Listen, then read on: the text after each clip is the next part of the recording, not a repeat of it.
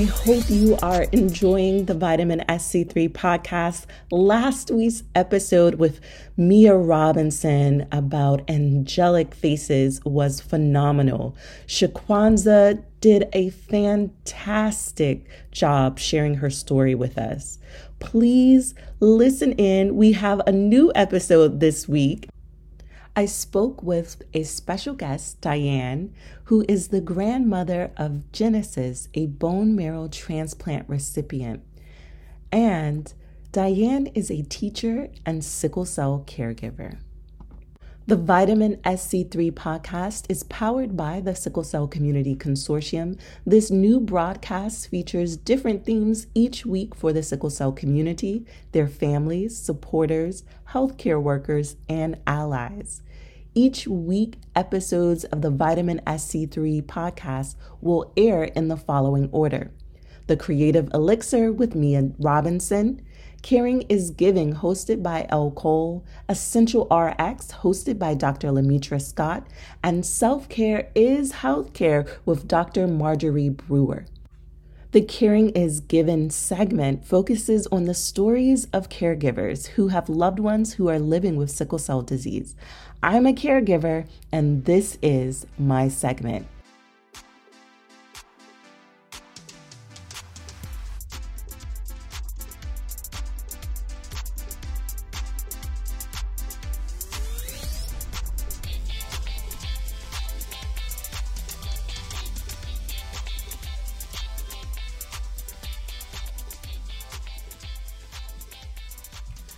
Welcome to the Vitamin SC3 podcast. You are listening to the Caring is Giving segment. I am so thrilled that we have a very special guest today. I know this is a new podcast for you listeners, and so let me tell you a little bit about who I am. I am Elle Cole. I am a mom of twins, but one of my daughters lives with sickle cell SS disease, and her twin sister has sickle cell trait. My daughters are now 13 years old, and we are on this journey of learning more about sickle cell. Maybe one day she'll be a part of a study to cure sickle cell, but right now we are researching and we are learning. And so we have a guest that's really going to jumpstart that whole conversation and really get us into what sickle cell is from a a grandmother's perspective. So, without further ado, I have my guest. Please state your name and tell us a little bit about who you are. Okay, my name is Diane, uh, Diane Morton. I live in uh, Richardson, Texas, which is just north of Dallas. Um, I am Genesis' grandma, and she has the SS sickle cell disease. Um, I say grandma, but uh, I raised Genesis since she was age three. So she's been with me, and um, to me, she's my um, my granddaughter daughter. so um, our her journey, I have been right there with her, and I've been her advocate through that journey. Um, I'm a retired school teacher, and um, I currently uh, work part time. Awesome. You just said something that I want to touch on for a second because sometimes in our lives and our experiences, we have other guardians. And I think it's important for us to kind of touch on that because it doesn't, when we have a chronic illness, it means that whoever is loving on you and advocating for you, you have to kind of own that space and be willing to allow that. It may not be a parent, it may be a grandparent, it may be an aunt or an uncle, and sometimes it's non traditional. And we just want to say, that's okay too, because whoever is loving on you, that's really who is your caregiver. So, um, thank you for being Genesis' caregiver. When did you find out that Genesis had sickle cell disease? We actually knew before she was born. Her mom had her at a very early age, and so they did a lot of testing and they did the amnio um, fluid. They took that from her mom while she was um, carrying Genesis, and they discovered that she had the disease.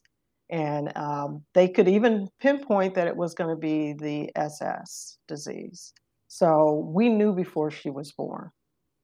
Wow. So, for those of you who are new to this whole conversation about sickle cell, when a parent goes to the OBGYN, the OBGYN will test the mom with what is called an amniocentesis. They will give you that opportunity to find out, but it's a choice. So everybody doesn't have to get the test but you can choose to get the test. And if you choose to get the test, you can find out what type of genetic disorders your offspring can have. And so in Genesis' case, her mom did get the amniocentesis and was able to find that out. I know in that early in those early years it can be very difficult. I know for me as a new mom, hearing about the amniocentesis test was completely new information for me. And i think it, it was scary. I was i was young i was married to my husband but i was afraid. Was genesis mom afraid to get the test? She was because she explained uh, well first of all a needle being inserted into you is scary you know and you know you're carrying around this child. She was but we were also very um, curious as to what we were going to be up against. And so it was important i think i pushed for it because it was important for me to know um, what they were going to be up against uh, going into having this child at such an early age. Wow wow were there any type of precautions or pamphlets given after they confirmed that the the uh, um the child would have sickle cell disease? So did they give you a pep talk or did they give you resources? What was that conversation and experience like after they confirmed in utero that she would have sickle cell disease?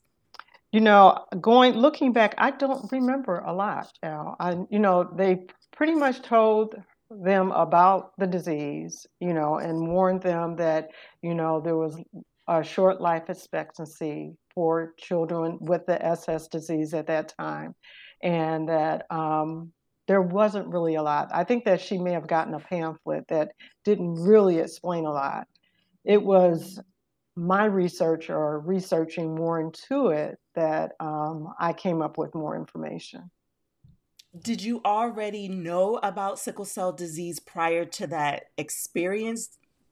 I'm embarrassed to say I was not woke.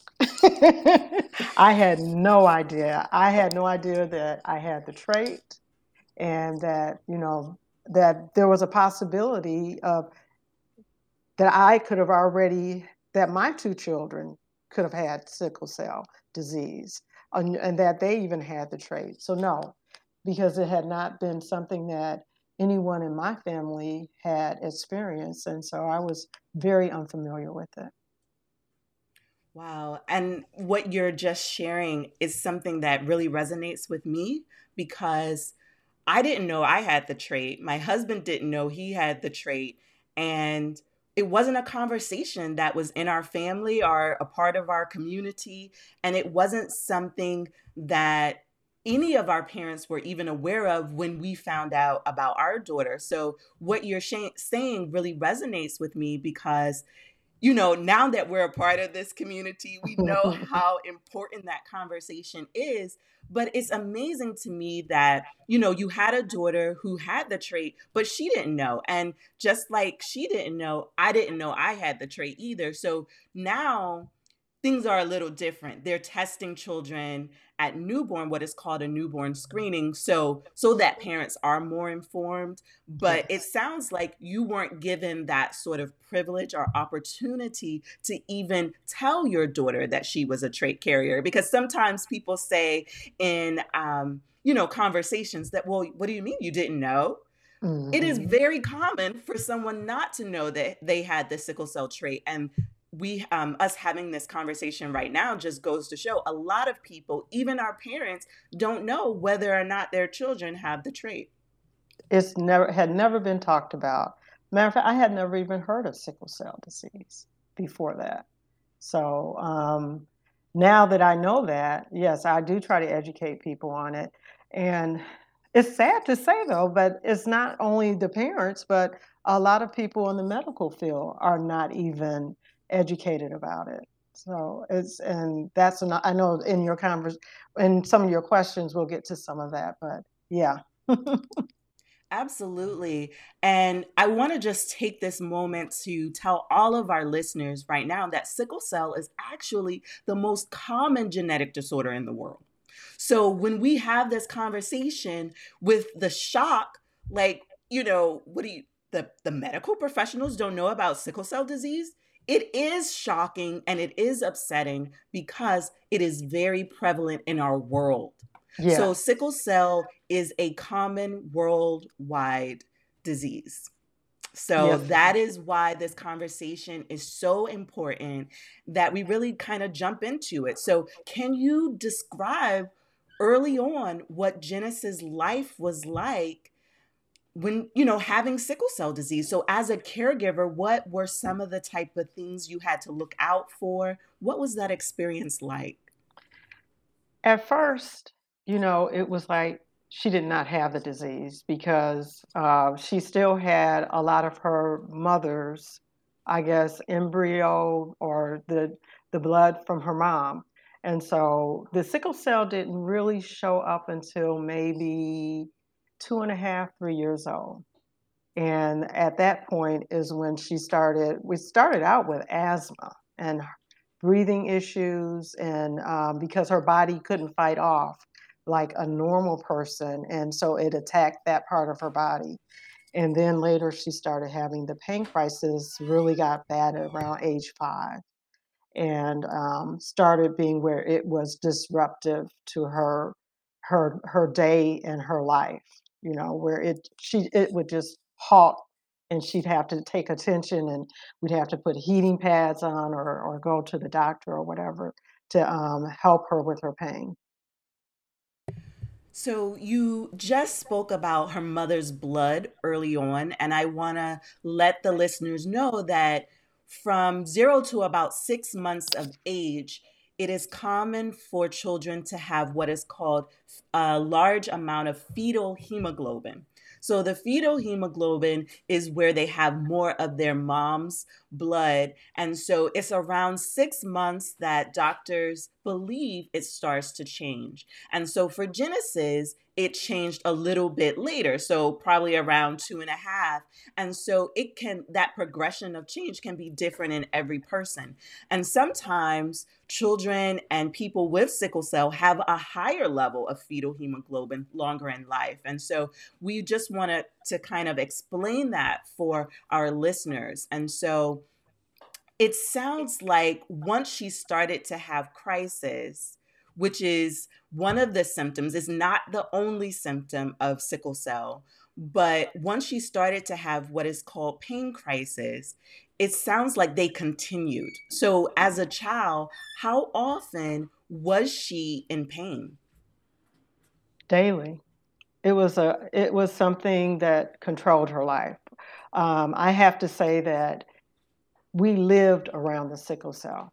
It was in control. Um, we she would get up either in pain or and go to bed in pain. So it was something that she had to learn to deal with. So early on, she was um, taking medication to try to help her with that. That would make her drowsy or you know not as as attentive as she should have been. Um, early on, at age eight, she had uh, a stroke. We were part of a study that she became a part of a study at age seven.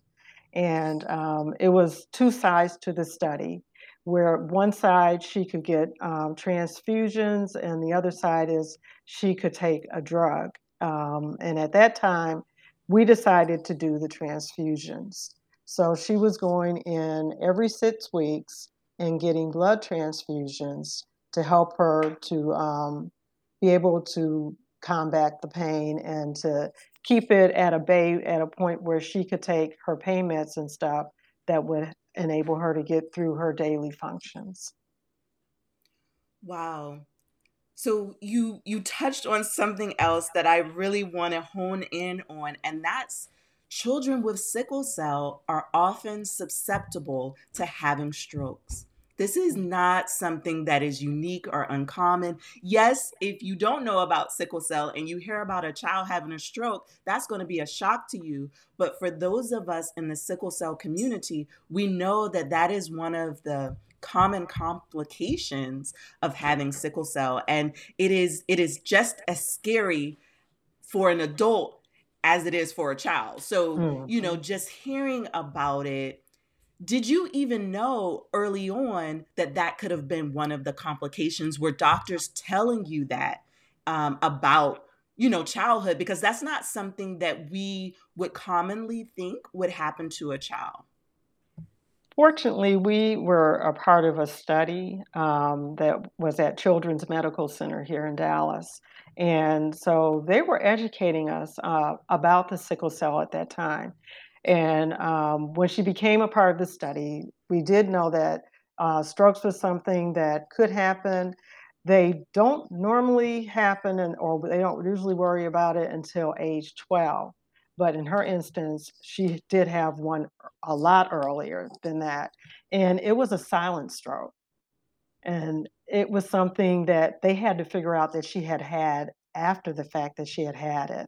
At age 10, she actually had one that it was not a silent stroke and that we actually saw visibly stroke um, symptoms. But at age eight, because she was in the study, she was getting these brain um, scans and different things. They detected that she had had this stroke. And so that's when they decided they had to change some of the things that they were doing for her to be able to prevent any other strokes from happening. And still, she had that another stroke. So it's very scary, very, very scary. Absolutely. To become a member of the Sickle Cell Community Consortium, visit sicklecellconsortium.org. The Sickle Cell Consortium is a collaborative designed a little bit like the United Nations in theory, so that we can bring together many organizations for sickle cell throughout the country and now throughout the world, as well as um, independent patient caregiver leaders, opinion leaders, advocates, those that are active in this space. And our goal is what we've always done is bring our community together so that we can create projects, priorities, initiatives. We can figure out what are the problems, needs, and gaps in the sickle cell community, and then figure out how we're going to collectively address this.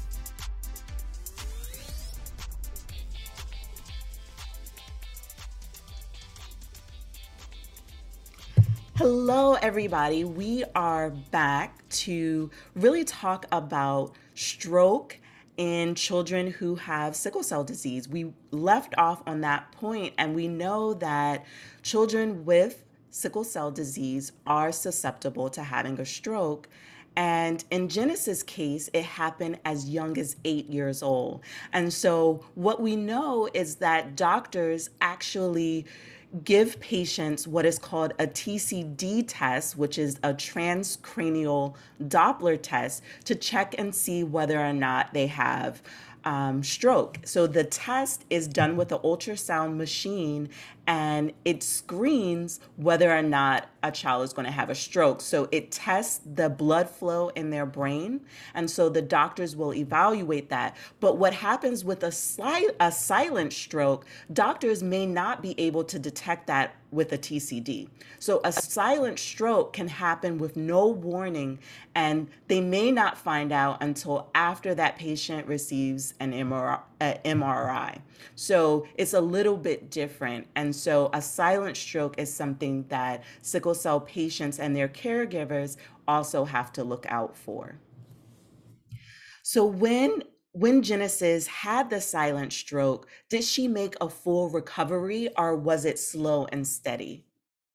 She made a pretty um, good recovery from the silent stroke. She had just been tested, and I, am a teacher, and she was going to the school where I um, teach. And she was in kindergarten, and uh, they felt like she was very advanced for a kindergartner. And so um, they don't usually test kids that early, but me being a teacher there and all, um, they wanted to test her. And um, she tested at a level where she was actually um, going to be in a gifted program here. Um, and then after the stroke, um, they had her retested because she had had the stroke.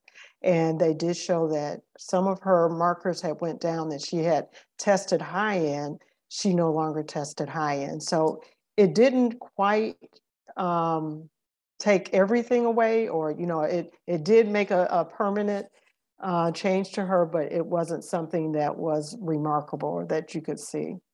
Okay.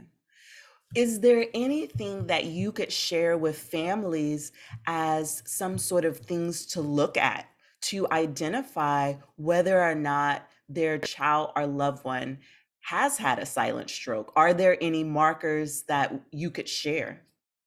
Um, I think that with the silent stroke, you have to really kind of just say, um, first of all, is your child having headaches that they haven't been having in the past? Um, that is one good indicator that something could be going on. Um, are they all of a sudden very quiet and very um, withdrawn and for a small period of, of time? It's when they say silent, that's truly the best description of it because there is really no really like alarms that go off or anything that really tell you that something went on. Like you say, it's really de- only detectable through that little scar that it leaves on the brain when they do that MRI that they're able to detect. Wow. So I know that, you know, you received some information about sickle cell disease because you were a part of that study. Is there anything that you think you wish you had have known before, you know, while she was a child? So right after diagnosis, do you think they could have shared anything to kind of better prepare you for what was ahead? I think that um it yes, there's a lot that could have been told. Um, I think that they need to prepare especially any parents, about what it, how it can disrupt your life and what you need to be ready for. And I think that maybe they don't do that because it is so different in every child. And it's so it's hard to to really know and they don't like painting a gray picture for you when you're, I guess you're expecting. Um, I wish that I could sit in on other diseases that are known or that are not so maybe known in the Black community, because I think that there's a, a level of not enough attention given to or not enough education. So I don't think that it should only be education maybe for just those parents. I think there needs to be a broad education about just sickle cell in the Black community, period. Um, we've we've attended colleges, and Genesis has spoken, and um, Black colleges, and it's it's amazing about how those students, just like I didn't know about sickle cell, and so there's still a huge need just to educate the Black community, period, about it.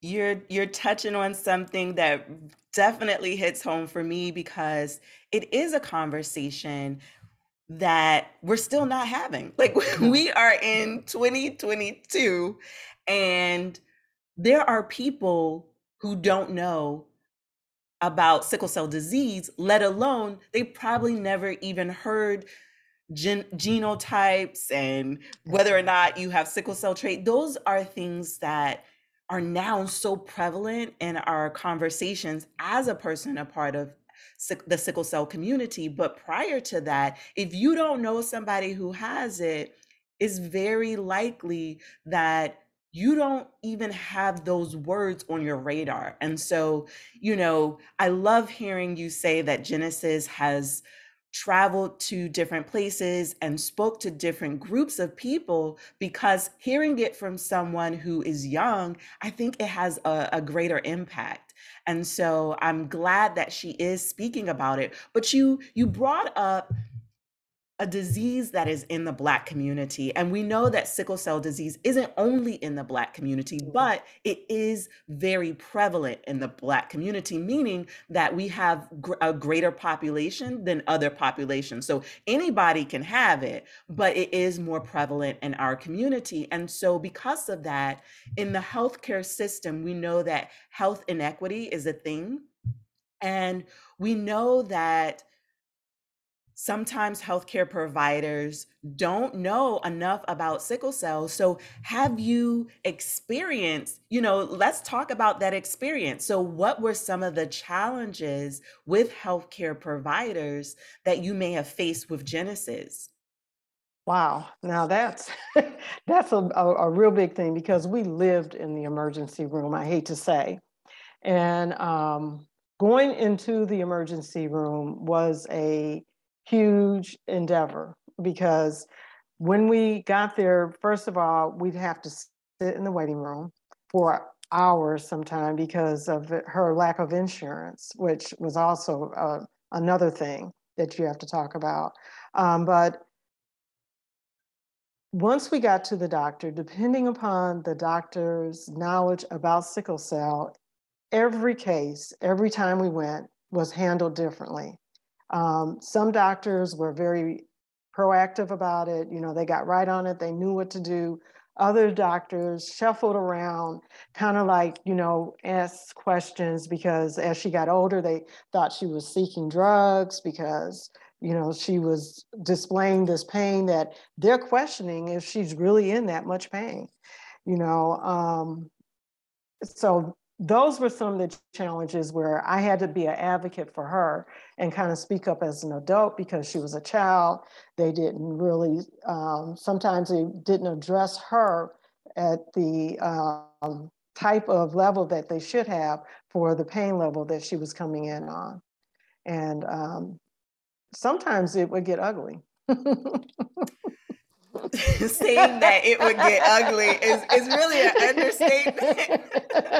Because I, I, w- I want to say that you know just to let people know that hearing that they consider this sweet. Genesis just presents so sweet and soft and and loving, you know, just mm-hmm. when you mm-hmm. meet her. So to hear that they would think that she was a drug seeker is something that that is very troublesome. And in our community, statistics say that only about 10% of sickle cell patients may actually um, be drug seekers. So it's not that none of them are but the majority are not and that is the the bigger picture of this. The majority of sickle cell patients are not drug seekers, but their pain levels, pain is something that cannot be detected by lab work. Mm-hmm. It is not something that other people are feeling, so they can't actually see the markers. And so that's what makes this so difficult. They really have to trust that patient. And if you are seeing different people and different providers, that does complicate things because it may not be a relationship and unfortunately, in our world, there are stereotypes placed around Black people and Black families that can complicate our healthcare. And so, you know, we often talk about those really challenging, upsetting, crazy moments in the ER. Can you think of one good experience that you may have had? Oh, yeah, there were very good experiences. Um, where we went in and you know it was acknowledged right away.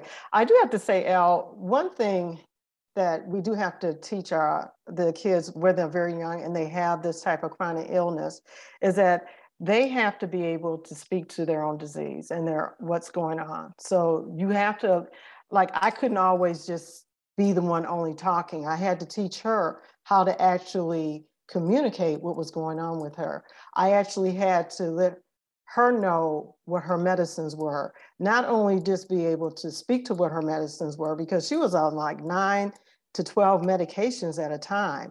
So she needed to know what medication she was on, what dosage they, that she was supposed to be receiving, and what those pills look like. Because um, then that's when you gain more respect from the doctors when she could speak to it herself and being at a young age, then they're like, oh, okay, well, maybe, you know, this is legitimate because this child is speaking about what she is actually going through and being able to give me some information and something that I can measure and work with. So, and then to your question about having a good experience, I think that those made the best experiences where I could sit and watch her actually speak to the doctors and actually take control of the conversation and feed them what they needed to know and educate them sometimes.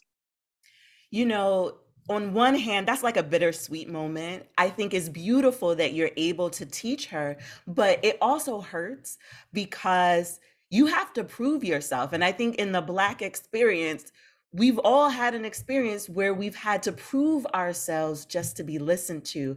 And I don't think that's fair. I don't think that's fair in life. And to also be dealing with a chronic illness and have to, you know, speak up and advocate for yourself. On one hand, we're like, well, we have to do that because I think we put on this cloak of strength and we say we have to show up in this way, but it's not it's not fair in mm-hmm. in our world and you know to have some body who's young not you know a part of their youth is kind of taken away by them having to learn all of these things so early. I think that's a whole nother conversation about how much of their youth is taken away how fast they have to grow up. And that is very heartbreaking because first of all their lives are cut shorter because of the, the disease itself and then the fact that they're not able to socialize and to have the fun that the other kids are having because she's in she was in the hospital more than anything all through the year. I mean i could say that she spent more than half of her year in the hospital if you just count down the days and her hospital visits and then how long she actually stayed there. It made it very difficult for her to get through school and for her to have done that and any any chronic you know person with a chronic illness to be able to actually do what the average child is doing and to be able to do it in that same you know little glint of time it's it's very difficult i want to say that all of the sickle cell patients that i know they're mar- remarkable people because mm-hmm. what happens is they have this this desire this drive that keeps them going. I'm like, you know, how can they keep going when I'm tired and I don't have sickle cell? and they keep pushing even when they're in pain because what happens is sickle cell can get worse as you get older. And it's like they learn how to push through past the pain. Can you know, I feel like that question is a little bit difficult to speak to because you're not Genesis um, yourself, but you know, in the realm of seeing her grow up and seeing the disease progress, how, what did you see that really kind of manifested and, you know, start talking about how that kind of drove you and Genesis to even consider a cure? First of all, um, she had a huge bout of depression. And I and that's another thing that we don't speak to enough in that in our community we don't like talking about. Um, but she had a huge bout with depression where she just had lost any zeal for life. And um, once she regained that zeal and, and, came through that depression she came out stronger. I mean when you talk about a warrior she came out stronger. I mean she graduated from school a, a year earlier than she was supposed to. And because she knew that school setting was something, it was hard for her to attend eight hours a day or seven and a half hours a day. So she needed to be rid of that as soon as she could. And so she fought hard to get there.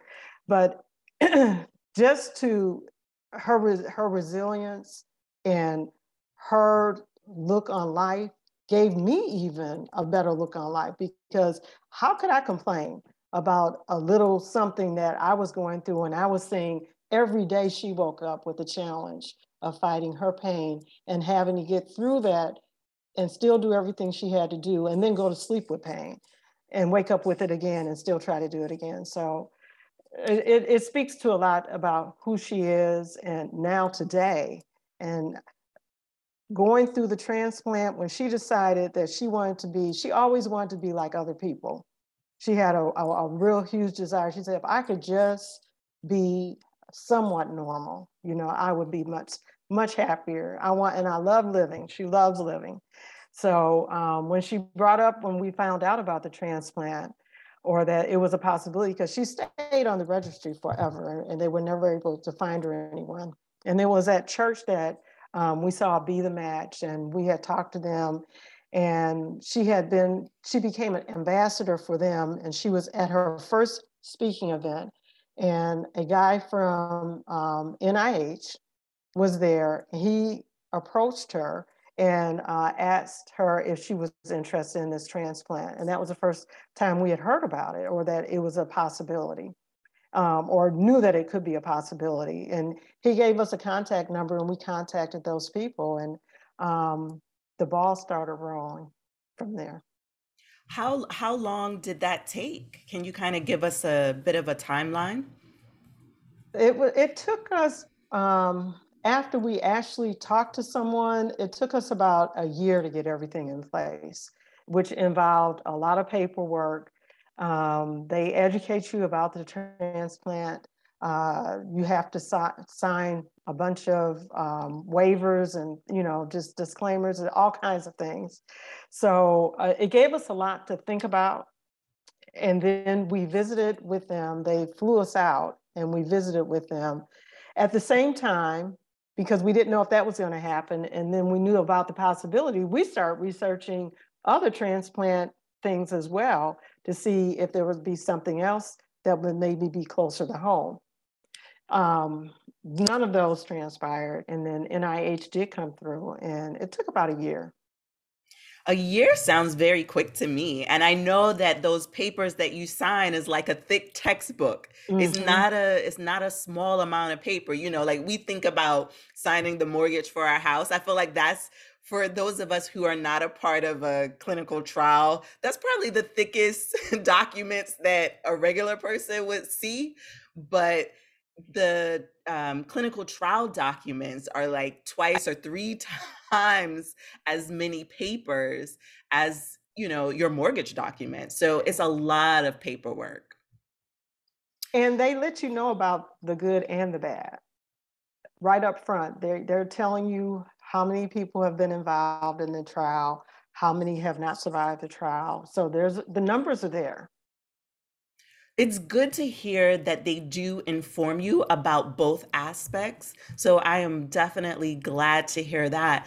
I know that the bone marrow transplant is one of the cures that exists. And I know with some of the other curative therapies, they don't necessarily say that a person has been cured.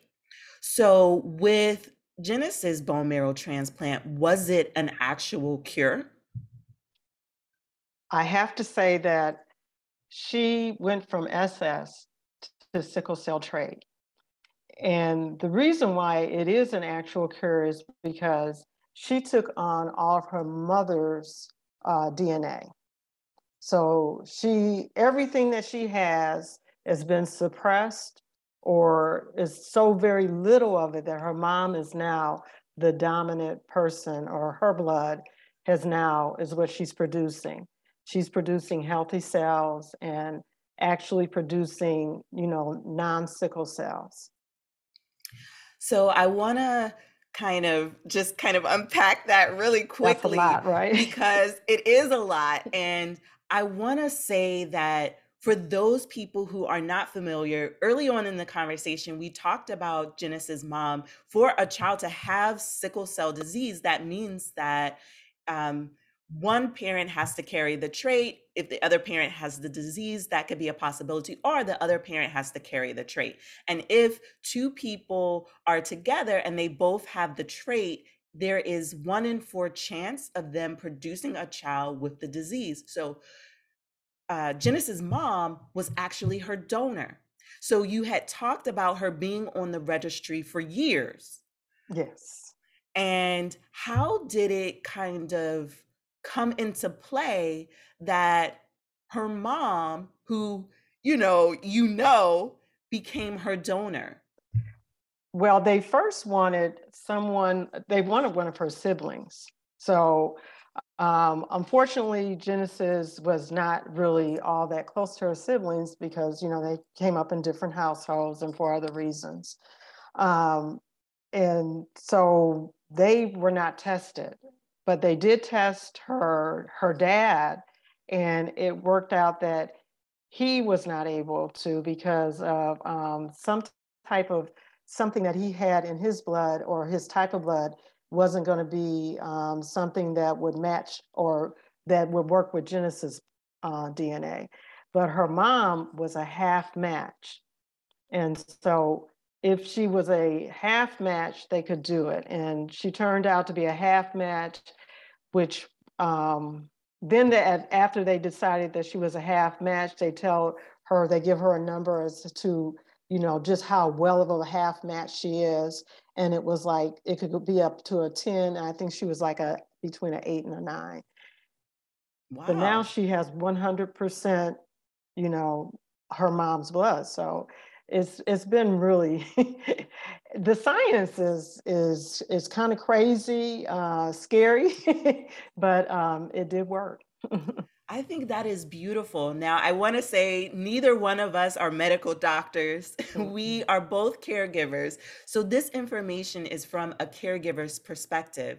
But I love that they were still able to do it with a half match because I know there are some families who are like, my child doesn't have any siblings. Because I know sometimes when people find out that they and their um, spouse have sickle cell trait, they decide not to have any more children. And so, in this particular, you know, world that we live in now, it doesn't have to be a whole match. It can be a half match. And so that was the case with Genesis.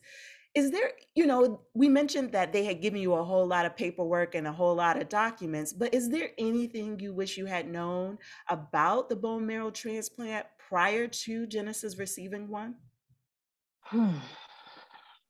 That's a loaded question. I have to say that they were pretty, pretty clear because this is not for everyone. I have to say that it's not for the meek. You really have to be dedicated and and they want to make sure that you are too. It's um it's not an easy process. It's, it's not like you just go in, your her mom just gets the blood. And that's, you know, you don't see the background stuff. The background stuff is that um, Genesis also, when you go in for a transplant because of the chemo that you're going to receive, there's a chance that you may not be able to have children later. So um, she was able to freeze her eggs, which they also assisted in. Um, that she had to give herself these hormone shots, which are not fun you know, to do that.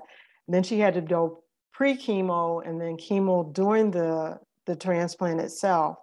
And that there's a hundred days where you're sitting and waiting and not knowing if it's actually going to take. And that's mind boggling, just not knowing if all that that you did could not maybe even work. And so it's um, it's not for the meek. I mean, she lost all of her hair, um, she she her skin peeled from head to toe. She lost all of her skin twice. Um, it's it's a process. It is a process. so I just want to say if you're listening, I want you to visit the show notes page because we will link to some of Genesis' early videos where she really took the world on her journey. She allowed other people to see her experience getting a bone marrow transplant. And I know for from my perspective as a mom, I was eager to watch Genesis, but it was a grueling process. And I know a couple times watching, I burst into tears because you know i'm not gonna i'm not gonna give away the story because i want people to watch the videos but it takes a lot out of you and so many things can change and sometimes that journey to wellness can have it's not a a 180 line mm-hmm. it can have some bumps some curves some loops and i feel like in genesis case there were some loops that she went through um, without fully, you know, I want people to watch her story, but, um, you know, maybe we could give them a little bit of a teaser and share what's one of the complications that happened for Genesis while she was on that journey to be cured of sickle cell disease. Well, we thought we were on our way home after the 100 days. Matter of fact, she um, knew around the 80th day, which was really pretty cool. And we were preparing to come home. And then she started having complications um, where she could not eat. Her stomach was bothering her. And then we started seeing blood in her stool, some different things. And uh, she uh, developed PTLD, which is post transplant lymphoma disease, which is cancer. And so now here she is, um, still not really fully healed from the transplant itself and having to battle something else. But now she doesn't have SS, she has the trait, which I think helped prepare her for her cancer. And so her cancer battle is a whole nother story. And um, she's living today to tell it. and she was probably one of the few, or if not only, I don't know, um, sickle cell patient that can say that they've had sickle cell and cancer because that's usually not something that happens because of the sickle formation of the sickle cell. Usually you're not able to get cancer. And we didn't so, know about that either until then. So I want to share here the very first patient that I found out about who had a bone marrow transplant was in 1984 at St. Jude Children's Research Hospital. And the patient was a child and she had leukemia mm. and sickle cell disease. And so to cure her of her leukemia, they gave her a bone marrow transplant. And that's actually how doctors found out that bone marrow transplants would cure a person of both. Because in her case, when they found out her cancer was gone, they also found out that her sickle cell was gone. So look into that story, research I've got it. to. What's her name? Do you remember? Her name is Kimberlyn Wilson George. I actually wrote a I have a book um, called The Ultimate Sickle Cell Activity Book. And in that book, I talk about the history of sickle cell disease. And she is one of the stories that I feature in the book. It's for adults and youth. I really oh. bought it so that people could, um, I created it so that people could learn about sickle cell in a fun way. And so that's one of the stories that really touched me. And I was actually able to meet Kimberlyn. She's still with us today. Wow. And she's still both cancer free and also sickle cell free. And so she has an amazing story. So it can happen. Um, you know, I just want to say that there are some people who do have both cancer and sickle cell disease. It's not it's not something that you know is it's as un, is as rare as we once thought it was. Okay. And so um, I just wanted to share that with everybody.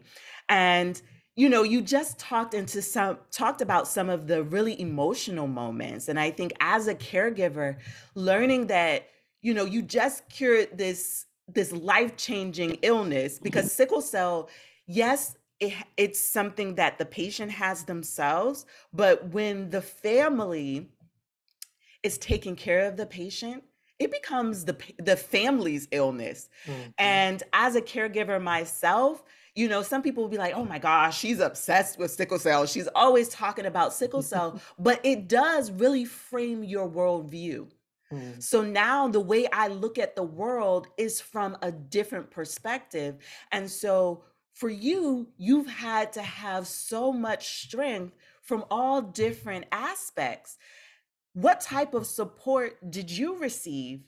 You know, when you're when you sign up for a clinical trial, they do give you some financial support, but even outside of the financial support like actually doing the clinical trial, what what are some supports that you need because for me one of the scariest parts from my perspective is that emotional turmoil and and the cancer diagnosis too afterwards it's like lord you know like if you are a person of faith it's like god you said you can't give me more than Ooh. i can bear but this is a bit much So so very true. So very true. I, I, I that was the first thing I was like, you've got to be kidding me. This baby has just gone through this, and now she's got to go through this too. But um, as far as a caregiver, the support that I, I, I got or received was um, the other caregivers that were staying with us at the facility that we stayed at when she wasn't in the hospital. They had different, you know, people that you would talk to from um, being out preparing your meals or whatever. And then they also had um, little sessions that we would get together from time to time. But that was kind of hard to plan around all that was happening for everybody on a different schedule, our children going through different things. So it was mostly in passing each other or by email or by just by texting each other um, and just being supportive to each other and praying for each other, basically. But and then the nurses, they're beyond they they are beyond their jobs, definitely. Um, they are there for you, holding your hands, some more than others become your favorite. But um, and the staff that was at um, NIH, they have different people uh, that help you out as well. Is that recovery period like six months, or is it just the 100 days where you are in a, a specific location? The 100 days are is in the hospital. Okay. And so you're on a particular floor. They have a floor for transplant um, patients. And so it's not just sickle cell patients, it's, you know, patients that are receiving bone marrow for all different other kind of reasons as well. Um, yeah, so you're in with a like group of people um, on the same floor, um, kind of basically confined to your thing and what's going on because it's a revolving door. The um, doctors are constantly coming in from um, all different teams that you're on because they have a pain team.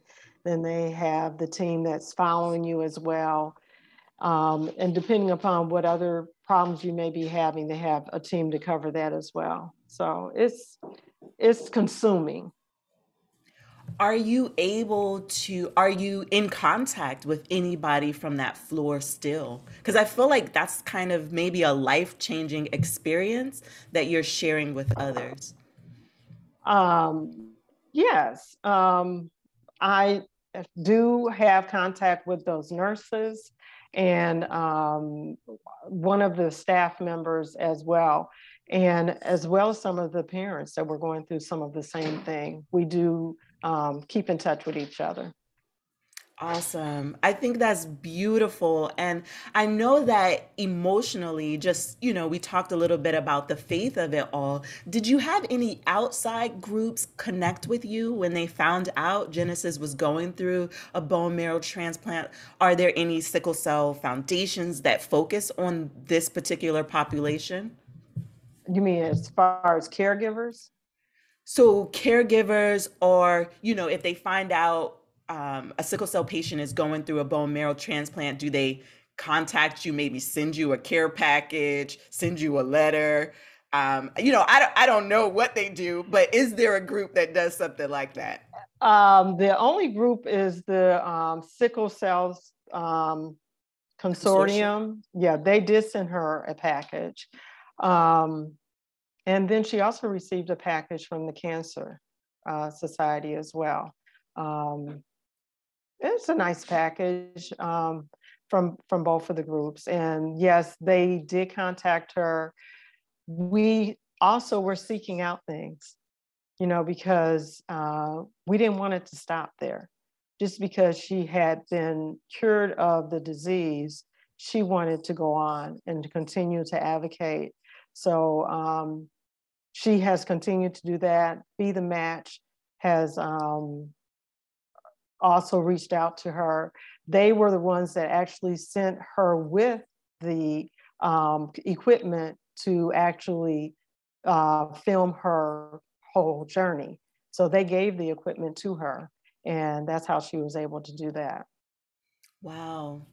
You know, I just talked about that you know, I'm so grateful for the Sickle Cell Community Consortium, but I would think that there would be you know a, a different nonprofit that solely because the sickle cell consortium they do so many different things but i would think that there would be maybe one nonprofit and you know maybe it doesn't exist right now. Maybe that's something that will exist going forward because i feel like the families that are going through a bone marrow transplant need unique care and unique love and from you know just hearing you speak share your story and your perspective it's nice to know that someone knows that you're going through it and they're loving on you. Genesis is actually trying to it's is putting together a nonprofit called sickled inspired. And once she finishes school she thought she was going to finish it in the fall this year. Uh, she has a she's seeking a or she's finishing up with a child development and psychology degree um, once she finishes up with that, she's going to be probably putting more towards that and trying to actually develop something for that community. Oh, that's beautiful. That's like, you know, even before I thought it, it was already in the works. I love that. I love that. And just hearing you talk has been so comforting to me. I know everybody who's listening is like, wow, you know, because it's one of those wow stories where it kind of just captivates you. My heart is beating fast because it's so many things I could ask you. But I, you know, I'm just grateful that you spent a little bit of time with us to share with us what it has been like for you and Genesis. So, my last question, and I hate to, yes. you know, say this is the last question because I have just enjoyed talking to you myself. And the last question is what should other families in the SCD community know about the bone marrow transplant process? That first that they're they're out there. Um, she only went to one of many different avenues to be able to receive bone marrow transplant, and that you have to speak up and and and ask for it because unfortunately we didn't find out through her physician. It was just by chance that we found out. So I think that you have to be present you have to ask questions and you have to seek it out. And it is a possibility. And they're only getting better because this is not something that just started. You know, they've been researching for a long time and it's come a long way. And so, um, if it's something that somebody really wants to participate in, all they have to do is just start asking questions with their doctor and start getting on the internet and you can even look at NIH, you know, National Institute of Health. Go there and or uh, to that website and actually ask questions.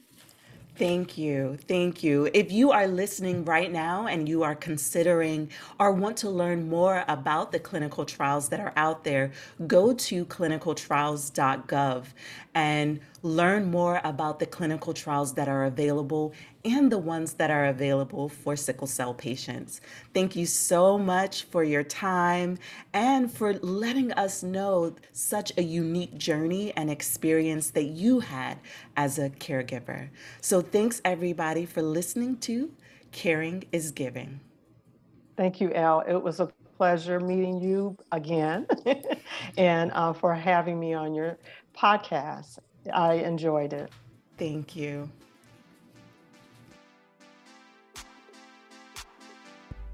I know you enjoyed listening to that episode just as much as we did. So please subscribe. Head to your podcast player and click subscribe and also leave us a review. Tell a friend about the Vitamin SC3 podcast